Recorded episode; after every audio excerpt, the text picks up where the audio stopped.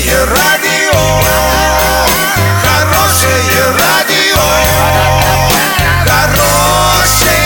хорошее радио. Радио Шансон.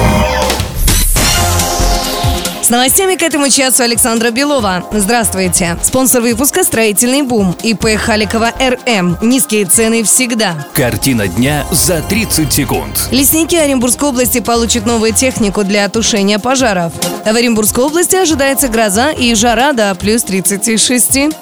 Подробнее обо всем. Подробнее обо всем.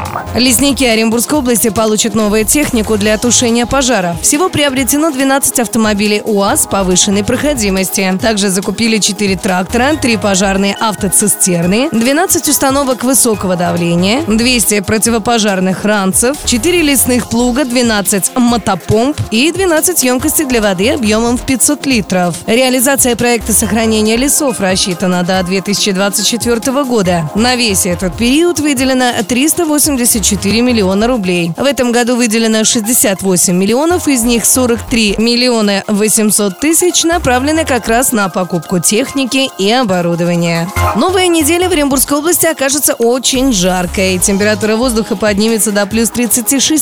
Однако в некоторые дни возможны дожди. Сегодня и завтра окажутся самыми жаркими днями в Орске на этой неделе. В эти дни температура воздуха поднимется до плюс тридцать шесть. В среду и четверг плюс двадцать восемь и плюс двадцать четыре соответственно. В пятницу синоптики прогнозируют дожди и плюс восемнадцать. Ну а к выходным погода снова наладится. Будет солнечно, плюс тридцать два, плюс тридцать четыре.